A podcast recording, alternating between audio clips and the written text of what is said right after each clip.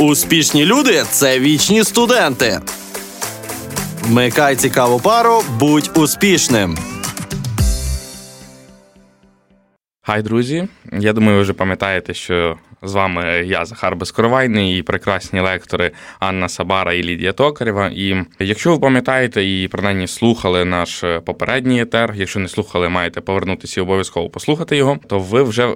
Напевно, здогадуєтесь, на яку саме тему будемо сьогодні говорити. Отже, нашою сьогоднішньою темою будуть вибори. Все про вибори, все про виборчі системи. Це є досить актуальна тема для кожного з нас. І в нас тут є люди, які досить сильно помішані на такій темі. Тому ми сьогодні, я думаю, досить багато цікавого почуємо і щось цікаве і користе винесемо один для одного.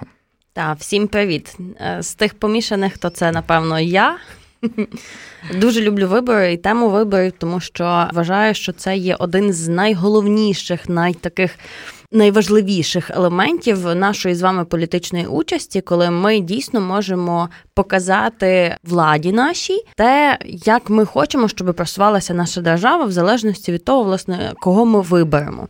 Та і що теж дуже важливо, це є феномен. Коли ми передаємо частину своїх прав на управління нами і нашими ресурсами якимсь іншим людям, тому нам насправді дуже важливо знати, що це за люди, як вони будуть наше право реалізовувати. Тому вибори, та це є моя пристрасть. Та і мені дуже важливо, щоб люди розуміли, як вони відбуваються.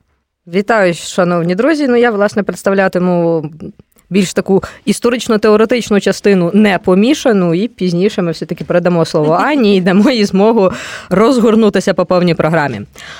Отже, якщо ми говоримо про вибори, то варто знати, що вибори це така річ, яка не є е, суто феноменом там не знаю 18-го, 20-го, 21-го століття.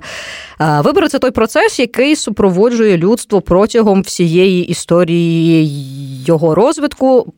Проте в певні періоди він мав свої якісь характерні особливості, е, мав якийсь свій характерний вигляд. І, власне, ті вибори, які ми знаємо сьогодні, вони починалися ще за дуже дуже дуже давніх часів. Власне, починалося з того, що е, представники громад, общин, племен вони вибирали, хто ж буде все-таки ними керувати. Тобто е, на той момент виборна посада була одна: вибирали вождя, вибирали керівника, який буде от власне стояти на чолі якогось об'єднання людей, тоді ще громадянства як такого не було, і керуватиме ними. Пізніше, вже в античній Греції самі вибори, взагалі, демократія, як така, як поняття вона виникає, виникає взагалі концепт е, представництва якогось виникає концепт того, що а, все-таки люди вже тяжіють, щоб передавати певні свої повноваження якимось іншим особам, яких вони вибирають, які, на їхню думку, ну з, з певними речами будуть справлятися краще. Тут вже з'являється більш е, широка кількість посад. На які могли претендувати найдостойніші представники общини чи громади. Хоча в той період, е, власне, Тут вже виникають певні виборчі цензи, тобто не кожен е, може прийти, віддати свій голос, підтримати того чи іншого кандидата, здійснити акт волевиявлення. Е, в ті часи е, це могли зробити лише громадяни, тобто чоловіки певного віку, певного майнового статку, які. Скажімо так, були більш достойними членами общини, ніж там жінки, діти, старі, раби і тому подібні недостойні представники общини. А пізніше, вже якщо ми поговоримо про ранні середньовіччя і середньовіччя, виникає такий цікавий феномен, як військова демократія. Що це означає? Це означає те, що до виборних посад починають належати не лише вожді, помічники вождів і тому подібні особистості, але й воєначальники, які очолювали е, військові походи в далекі або не надто далекі землі. Е, характерною особливістю такої демократії є те, що вона була достатньо безальтернативною, тобто люди могли підтримати або не підтримати того кандидата, якого їм пропонували. Ця річ була в принципі достатньо характерна е, для Західної Європи. В інших країнах вона була так не надто представлена. З розвитком е, містобудування, з розвитком е, взагалі державотворчих процесів, е, вибори вони переживають дуже багато змін, вони переживають дуже багато нововведень, починають включати все більше і більше умов для того, аби хтось зміг прийти і виявити себе, зробивши той чи інший вибір. З'являються більш широкі виборчі цензи, з'являються певні умови, які можуть стати між індивідом і його волевиявленням. Виникає дуже багато е, різних таких умовних моментів, через які стає достатньо важко переступати. В 20-му вже столітті починає формуватися інститут виборів насправді в такому вигляді, як ми його знаємо. Тобто з'являються виборчі системи, пропорційна і мажоритарна, про які детальніше сьогодні нам розповідатиме Анна. З'являються і потім відмирають різні заборони до участі в виборах. Сюди ж можна віднести і рух суфражисток, і рухи афроамериканців у Сполучених Штатах Америки, яким до певного моменту також було заборонено голосувати. Тобто в 20-21 столітті вибори зазнають дуже великих змін, і власне до нас вони доходять вже ну, в такому більш-менш сучасному вигляді. І я думаю, настав час передавати слово Анні, бо вона мені вже підморгує, що моє занудство триває достатньо довго. Тому Анно, тобі слово вражай нас. Ну так, аби просто я не залетіла кудись незрозуміло в яку сторону, бо це ж дуже багато всякої різної інформації насправді з виборами пов'язано. Тому я напевно буду просити Захара, щоб він мене трошки модерував і направляв, так аби я не, не вилетіла з контексту. Ну, я думаю, після того, як ми поговорили про вибори як е, певне явище, як певний процес, і так як Лідія зазначала, як і, е, як і інститут, я думаю, варто зараз згадати про те, які бувають вибори, які між ними є особливості, відмінності, в чому полягає їхня сутність е, тощо. Окей, для початку, що таке вибори? Це є певний акт політичної участі, коли людина якась приходить і робить свій вибір. Власне, передає там через свій голос, вона передає власне своє право на управління. З іншого боку, в нас є людина, яку обирають. Це теж є важливо, і цих людей, яких обирають, є теж багато. Це можуть бути люди, це можуть бути політичні партії, постійно противага. Громадяни, які надають своє право політичним партіям чи безпосередньо кандидатам, і вони вже повинні реалізовувати це право в залежності від того, яку програму вони декларують на виборах, що вони обіцяють, наскільки їхнє там світобачення відповідає світобаченню там громадян їхнього електорату. Знову ж таки, що таке електорат? Це безпосередньо виборці, які голосують за того чи іншого кандидата чи політичну партію. Так от, які ж ті вибори бувають? Виборів насправді є багато різних. Почнемо з головного: це вибори президента. Очевидно, що на виборах президента ми вибираємо президента. Це дуже класно, коли ми говоримо про е, власне види виборів. Вони дуже так якісно названі так, щоб ми не заплутались. Є президентські вибори, є парламентські вибори, а є місцеві вибори. І якщо ми говоримо про перші два, то це очевидно, кого ми будемо вибирати. На президента ми, ми вибираємо конкретну людину.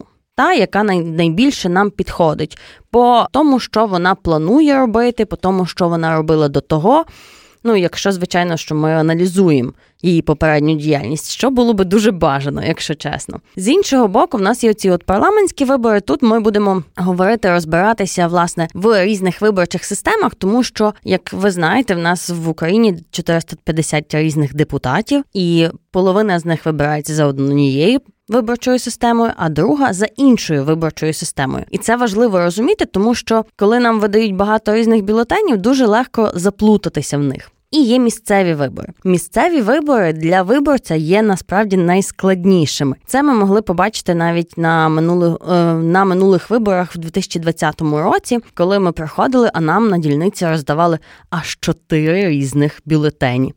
І це були ради обласна рада, районна рада, місцева рада і е, на голову ОТГ там чи безпосередньо міста.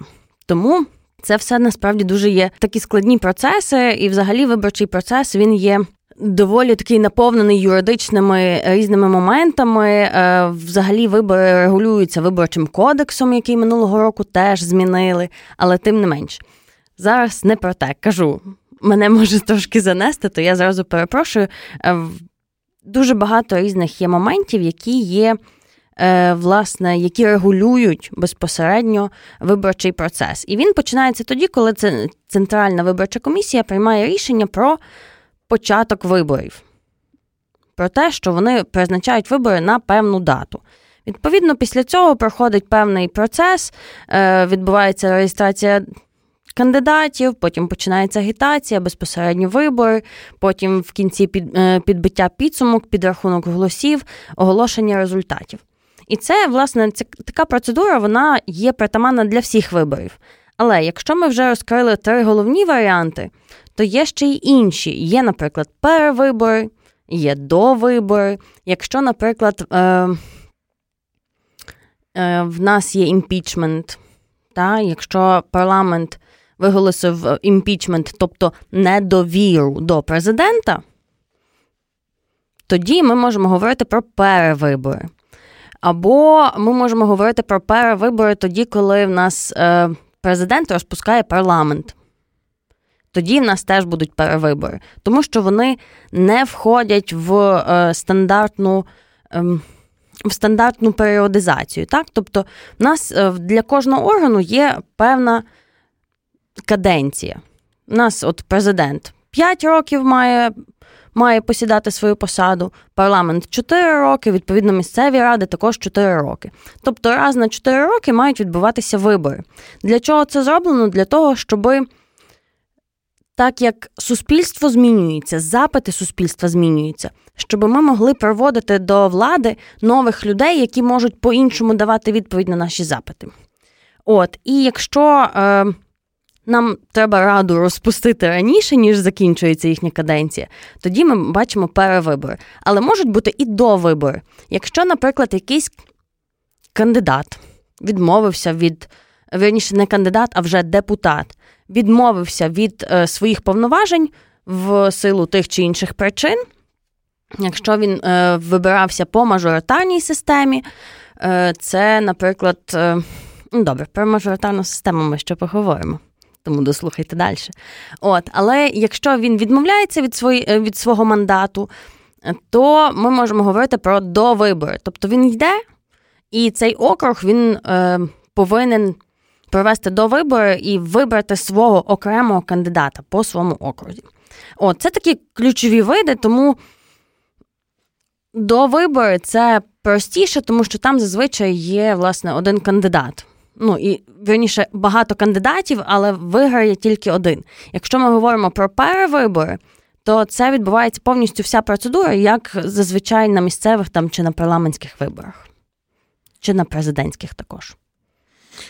Дивись, ти зараз згадала там, ну, поговорили ми про види виборів, про місцеві, і от нагадала саме вибори попередні 2020 року, як, е, так би мовити, налякали людей е, чотирма бюлетнями, так? Та це було страшне, чесне слово.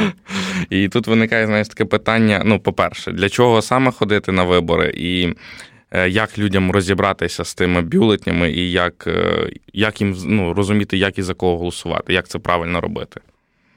Ну, дивіться, по-перше, чому треба треба ходити на вибори? Тому що якщо не виберете ви, виберуть за вас. Е, хоча, як показує практика в Україні, рівень фальсифікації за останні е, вибори ну, дуже знизився. Е, за от 19 і 20 роки, ну окей, в 20-му році, коли ми мали місцеві вибори, місцеві вибори вони завжди показують високий рівень фальсифікації, ну тому що це є найнижчий рівень, та тобто Наприклад, кандидату набагато простіше, якщо він з того конкретного села, прийти там до свого сусіда і вручити йому там пакет і сказати Проголосуй за мене, будь ласка. Очевидно, що це простіше. Але, тим не менше, немає якихось масових фальсифікацій. Таких, як було, наприклад, в 2004 році, коли виграв в е, Янукович. Ну, умовно виграв, та? сфальсифіковано виграв. От е, Тому рівень фальсифікації в нас в країні падає. Це означає, що в нас є е, тенденція до поширення власне демократичних цінностей, до гласності цих виборів, до е, того, що вибори проводяться відповідно до всіх норм, до всього законодавства. Тому це прикольно. Але якщо ви не ходите на вибори, це означає, що інші люди, які можуть мати думку відмінно від вашої, проголосують і відповідно пройде кандидат не той, який буде представляти ті інтереси, які вас цікавлять. Знаєте, це е, була дуже класна така е, кампанія. Був, був прикольний відеоролик, де старші люди, нічого не, не маю проти старших людей.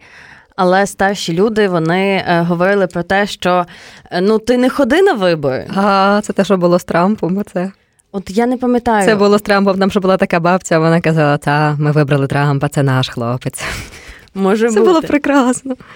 До речі, наші зробили теж таку рекламу. Ну, І це дуже гіршішу. дуже класно в тому ключі, що дійсно. е, Старші люди вони в більшості ходять на вибори, але їхні погляди, очевидно, що вони е, трошки відрізняються від, від поглядів молодих людей. Та? Тобто і цінності інакші, і потреби інакші, і це все Ну, відповідно, коли кандидати кажуть, що е, ми зробимо там пенсію вдвічі більшою, то це прикольно, все, ми йдемо голосувати.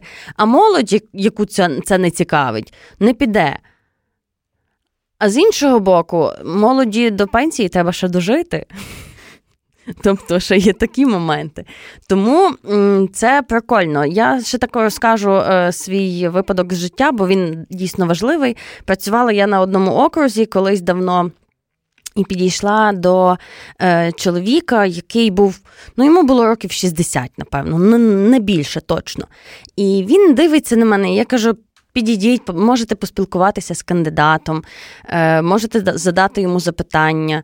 А він такий дивиться на мене і каже: Ні, я не піду.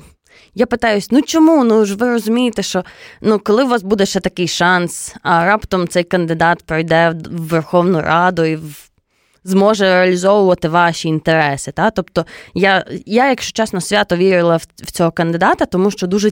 Дуже ціннісно, правильно людина побудувала, по-перше, свою кампанію, по-друге, свою діяльність проводила в принципі в житті.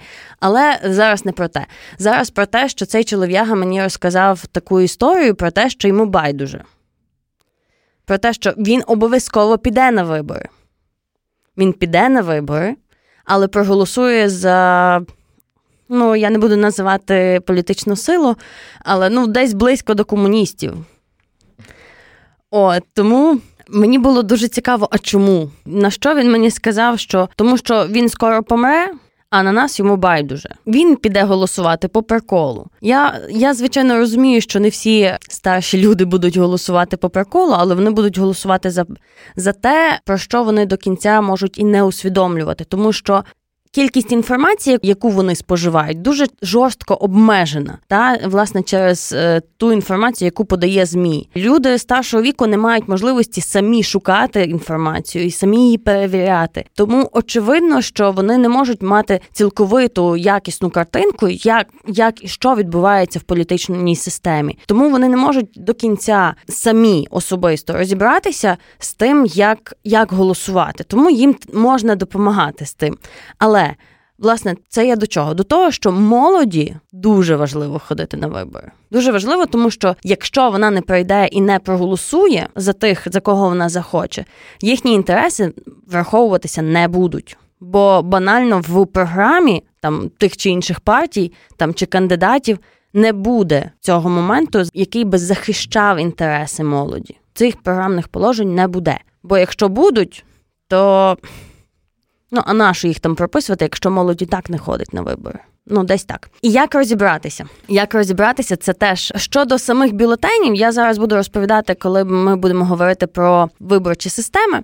А як розібратися для себе, за кого голосувати, насправді, по-перше, завжди, завжди раджу опиратися на два моменти: це є програма. Партії там чи кандидата, а друге, е, що він до того робив, особливо якщо раніше він вигравав там, чи партія вигравала вибори, чи відповідала їхня програма їхній діяльності. Наскільки відповідала? Якщо людина так і не пройшла ні разу, такі такі е, політичні діячі в нас також є. Чому вона не проходила? Що вона робила поміж виборами? Чим вона займалась? Завжди дивіться на те, що написано на папері, бо це легко перевірити а потім дивіться на те, що дійсно відбувалося в житті, і як функціонували в політичній системі ці люди. Бо це дасть вам чітку картинку, чи ця людина дійсно буде виконувати свої обов'язки, і чи дійсно буде представляти ваші конкретно інтереси. А вже які ваші інтереси, це вже зовсім інше питання. Супер. Ну тоді переходимо до виборчих систем. Поговоримо про виборчі системи. Ух. Виборчі системи це дійсно дуже складно, але почнемо з простого. По-перше, є мажоритарна пропорційна та змішана. Мажоритарна система це та система, в якій ми вибираємо власне безпосередньо одного кандидата. Це найпростіше це президентські вибори. Та? Тобто, в нас є перелік людей. Нам дають один бюлетень, в ньому написано, що в нас є один одномандатний округ. І цей одномандатний округ, що таке мандат, це є власне право людини на, на посаду на посаду депутата чи на посаду там президента, і відповідно виконувати ці функції. Значить, коли ми дивимося на е, одномандатний округ, оцей от де є в нас один мандат, та тобто ми вибираємо людину на на одну посаду. Відповідно, це може бути президент. Ця мажоритарна система, вона, по-перше, орієнтована на те, що ми будемо вибирати або в абсолютній, ну або абсолютна більшість буде вибирати. Це, наприклад, той же ж президент, коли ми вибираємо. Тому в нас є два тури. Чому? Тому що, наприклад, якщо президент, як гарант нашої конституції, він очевидно повинен отримати більшість голосів серед всього населення, тому що кандидатів в першому турі буде безліч. Очевидно, що дуже складно набирати в першому турі абсолютну більшість. Що таке абсолютну більшість? Це 50% плюс один голос.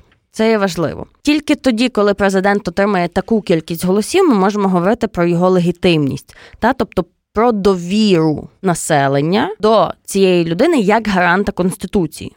Є мажоритарна система відносної більшості, коли виграє той, хто набрав просто більшість голосів. Це може бути там 30%, це може бути 20%. Але якщо це є більшість, значить все супер, класно, ви переможець. Таке практикується, коли за мажоритарною системою обираються депутати різних рівнів, тому що в нас в Україні за останнім виборчим законодавством ми говоримо про те, що є мажоритарна система для депутатів в радах до 10 тисяч населення. Власне, в ОТГ в парламентських виборах в нас теж є мажоритарна система в Україні, але тільки по 225 депутатах. Але про це чуть-чуть пізніше. Є з іншого боку пропорційна система. Тут чорт ногу зломить. Бо це багато дуже різних розрахунків, виборчі квоти. Виборча квота, до речі, це є вага одного голосу в власне голосах людей. Тобто, скільки кандидату потрібно здобути голосів для того, щоб пройти в раду кандидату від партії, бо партії мають там списки свої. Ну зараз все по порядку. В пропорційній системі ми бачимо багато різних партій. Багато різних партій розписують свої програми і кажуть, що вони всі хороші, і вони будуть за все хороше і проти всього злого. Все для нас. Плюс вони потім будуть публікувати свої списки. Це називаються партійні списки, які можуть бути відкриті і закриті. Ці списки е, складаються з різних кандидатів, які партія сама собі встановлює. Та? Тобто Петро може бути першим, може бути другим, може бути третім, а Василь може бути четвертим, п'ятим, шостим і тому подібне. В залежності від того, як партія захоче. Так вона собі цей список і поскладає. Це якщо в нас є закритий список. І ми, як громадяни, не маємо можливості повпливати на цей список. І з іншого боку, є відкриті списки. Це більш демократичний варіант пропорційної системи, коли ми можемо повпливати на цей список. Відповідно, коли е, відбувається оце от голосування, кожна партія отримує певну кількість голосів, і ці голоси повинні бути в відсотковому співвідношенні до тих людей, які прийшли на вибори, більше ніж 5%. Тоді партія проходить в раду. Тобто в нас є оцей от 5% бар'єр. Якщо, е, власне, партія подолала 5%, вона вже має можливість пройти в раду в певній кількості мандатів. І ця кількість мандатів буде математично розрахована відносно того, скільки є мандатів загалом в Раді, і скільки відсотків підтримки серед населення ця партія отримала. Відповідно до тої виборчої квоти, яка в нас вирахувалася в результаті складних математичних розрахунків, ми будемо рахувати, скільки скільки з кожної партії прийшло людей. Е, якщо ми подивимось на мажоритарну систему, перепрошую, якщо ми подивимось на пропорційну систему, яка була використана минулого року на місцевих виборах, то власне в нас були відкриті списки офіційно. Офіційно нам їх відкрили, але зробили е, але зробили так, аби подолати оцей от бар'єр 25% виборчої квоти було дуже складно, тому що 25% виборчої квоти це насправді доволі велика кількість е, людей, дуже велика кількість голосів. Зокрема, у Львові це. Один кандидат для того, щоб е, перейти там з номеру 8 в територіальному списку на вищу, на якусь вищу позицію, йому треба було е, здобути більше ніж е, тисячу голосів. Ну, я так згрубша, та? але це точно була цифра більше, ніж тисяча. Але зважаючи на те, що дуже багато е, різних бюлетенів, дуже багато різних оцих от нюансів людей, дуже складно було навчити, як це як це зробити.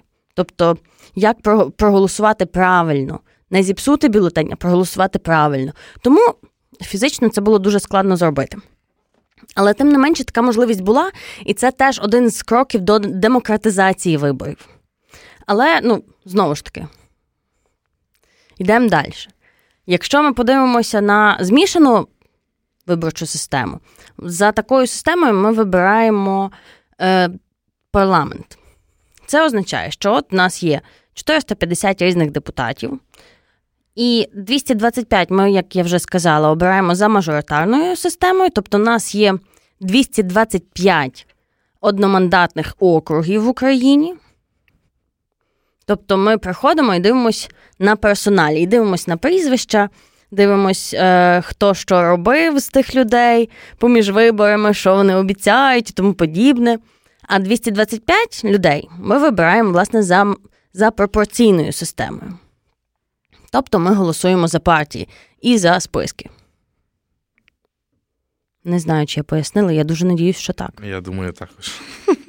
Ну, головне, якщо не зрозуміли, просто. намагайтесь прослухати ще раз. В принципі, Анна досить широко, ну, максимально як може, широко, вда... Е, скільки в нас є часу. Е... Якщо би вам було цікаво поглибити свої знання в цих списках, я думаю, що ви можете написати в коментарі, і я зможу пояснити детальніше. І буду буду старатися пояснити це е, детальніше і глибше для того, щоб кожен з вас зміг зрозуміти. Тому що оці всі плутанини з тим, як голосувати, вони, по-перше, впливають на те, наскільки ми зможемо проголосувати безпосередньо в цих різноманітних бюлетнях. А з іншого боку, навіть якщо ми віддамо свій голос в тій чи іншій системі та ми можемо е, його втратити. Тому що, наприклад, якщо ми подивимося на пропорційну систему, всі голоси, які ми віддали за партії, які не набрали 5%, та, які не пройшли, вони втрачаються, вони потім не не враховуються при, е, при розрахунках. Тому треба знову ж таки дивитися на партії, які вам підходять, але пам'ятати про те, що система вона є складна і вона е, може ваш голос просто не врахувати. Тому пишіть, чесно скажу, пишіть. І я думаю. О на закінчення, можливо, так е, найцікавіше питання. Ну, не найцікавіше, але досить досить цікаве і важливе питання, так як ми вже згадували про актуальність того, е, що треба ходити на вибори. Е, чим ж саме грішна відмова від участі у виборах? Ну, насправді це є цікаве питання. Чому? Тому що ну, ніхто вам не скаже, що це гріх, та? але насправді це є грішно, як на мене. Восьмий смертний. Ну, не зовсім так, але Якщо, наприклад, е, ви не підете на вибори, то е, потім наступну каденцію не факт, що е, ваші інтереси будуть знову ж таки реалізовуватися. Більше того, е, оці от дуже в нас поширено, ми не підемо на вибори, бо ми начебто ні на що не впливаємо, хоча насправді дуже сильно впливаємо. І 2019 і 2020 роки це якісно показали, тому що власне громадське волевиявлення змінило навіть парламент на 80%.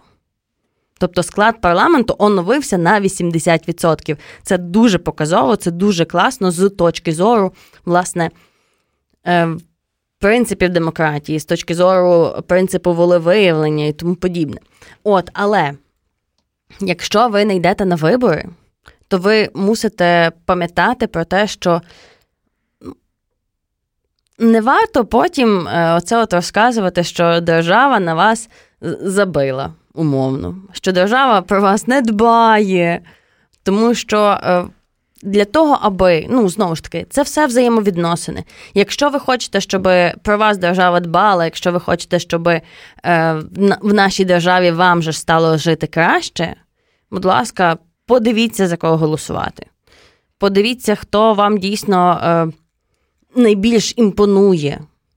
Звичайно, що в нас не є супер багато нових кадрів. І не є супер багато крутих політиків, які дійсно є ціннісними, які можуть гарантувати те, що от вони будуть за молодь, вони будуть за е, перспективи, за інвестиції і тому подібне. Але вони появляються. Просто е, дуже часто. Я, до речі, побачила недавно допис в одної колишньої політконсультантки про те, що дуже мало є насправді людей, молодих ціннісних, які мають можливість фінансово зайти в політику, і це є правда. Але вони пробують. І коли в них немає фінансів, їм треба розголос, та тобто їм треба люди, тому що ресурси вони є взаємозамінними. Якщо в нас немає достатньо грошей, значить нам потрібно люди. Тому, якщо ми будемо аналізувати, слідкувати за тим. Хто пробує себе подати та в політичній сфері, хто як себе поводить, хто як як функціонує, і якщо дійсно ці цінності нам підходять, за якими живеться людина, за якими вона функціонує, то треба їх підтримувати. Тому що ну так ми зможемо змінити систему і дійсно привести до влади ціннісних людей, які будуть нам допомагати жити краще. Підіб'ємо підсумки сьогоднішньої нашої теми, нашого етеру. Якщо коротко, отже, ми зрозуміли, що в принципі вибори являють собою певний такий феномен, який в основному передбачає ваше волевиявлення і передає саме делегує ваші повноваження певним конкретним особам або інститутам. Якщо коротко та узагальнити, так як вже досить часто згадувалося, основним вашим заданням є саме аналізувати. Аналізуйте всю інформацію, і також я хотів би зазначити, що е, не знаю, мотивуйте, спонукайте, допомагайте старшим людям людям, батькам, бабусям е, аналізувати цю інформацію і ходити на вибори. Хай вони віддають правильний вибір і думають не тільки про себе, думають про ваше майбутнє. Отже, з вами був е, Захар Безкоровайний, Анна Сабара і Лідія Токарєва.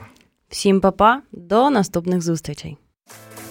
Цікава пара на львівському радіо.